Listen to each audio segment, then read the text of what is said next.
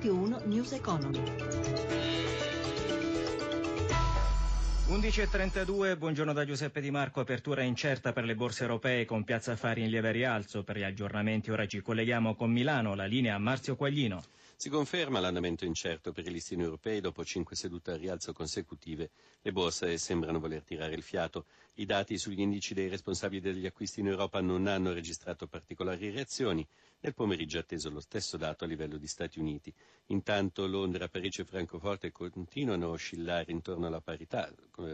Questo momento Londra più 0,20, Francoforte meno 0,07, Parigi meno 0,23%. Per quello che riguarda Milano è proprio appena sopra la parità, variazione minima più 0,01%. Sul listino di Piazza Affari continua a tenere banco ovviamente la fusione tra Repubblica e la Stampa, il gruppo L'Espresso dopo i 16 punti percentuali guadagnati ieri rallenta la corsa e in questo momento sale appena dello 0,20%.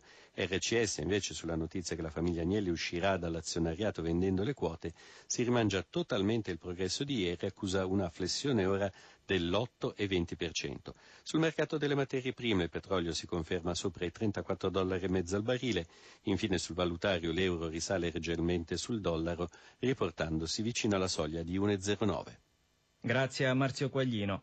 Fa discutere l'annuncio del governo sulla riduzione delle tasse per i sindacati confederali servirebbe una vera riforma fiscale per rendere più pesanti le buste paga e alleggerire i tributi sulle imprese. Il commento di Marco Paolo Nigi, segretario della Confsal, la confederazione autonoma più, più rappresentativa, nell'intervista di Roberto Pippan. Posso diminuire le tasse se la finanza me lo permette. Siccome la finanza non me lo permette è una presa in giro anche questa dichiarazione. Ma se la finanza lo permetterà, quali tasse si dovrebbero ridurre? Le tasse sulle imprese? le tasse sul lavoro. Il gioco è tutto questo, diminuire le aliquote della pressione fiscale vanno a diminuire le tasse ai lavoratori, al lavoro e alle imprese. Se invece si punta sulle imprese o solo sui lavoratori togliendo dei punti, si crea una ingiustizia e non una equità proporzionale ai propri redditi. Se io non ho uno stipendio tale che mi consenta una vita dignitosa, ma io non spendo, cerco di risparmiare. Si sta verificando questo. Siamo in deflazione. Ma andare in deflazione significa impoverire il paese. E allora cosa bisogna fare?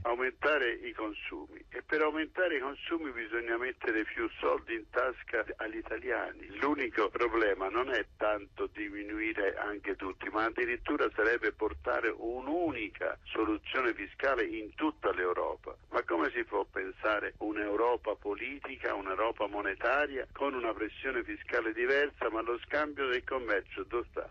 Si chiama Welfare Index PMI, il primo indice che valuta il livello di welfare aziendale nelle piccole e medie imprese italiane, promosso da Assicurazioni Generali, Confindustria e Confagricoltura. Ma qual è l'obiettivo di questo nuovo indice? Lucia Coppa lo ha chiesto al direttore generale di Confagricoltura, Luigi Mastrobuono. L'obiettivo è valorizzare il welfare che le aziende offrono già ai propri dipendenti come misura di sviluppo e di accrescimento delle potenzialità delle nostre imprese. Concretamente poi che applicazioni avrà? Tanto manifestare quali sono le migliori pratiche in Italia, far vedere in quanti settori è possibile, sono stati classificati una decina, fare welfare per i propri dipendenti e terzo collegare lo sviluppo imprenditoriale e quindi il beneficio per l'impresa a quello per i propri collaboratori. Sarà presentato anche un rapporto come primo atto di questo nuovo indice. La cosa più interessante del rapporto è che classifica le imprese che esercitano in queste iniziative verso i dipendenti tra quelle che fanno più di quanto è previsto dai contratti, quelle che hanno appena cominciato, quelle che invece sono costanti nel tempo, quindi che hanno delle caratteristiche significative per il sistema imprenditoriale. E qual è il bilancio? Le 2000 e passa imprese che hanno partecipato, tutte manifestano un interesse verso i propri dipendenti attivandosi oltre quello che è dovuto nei loro confronti. Ci sono fenomeni particolari come l'agricoltura sociale che si dedica in particolare al benessere anche di categorie disagiate, quindi vengono fuori molti esempi da imitare.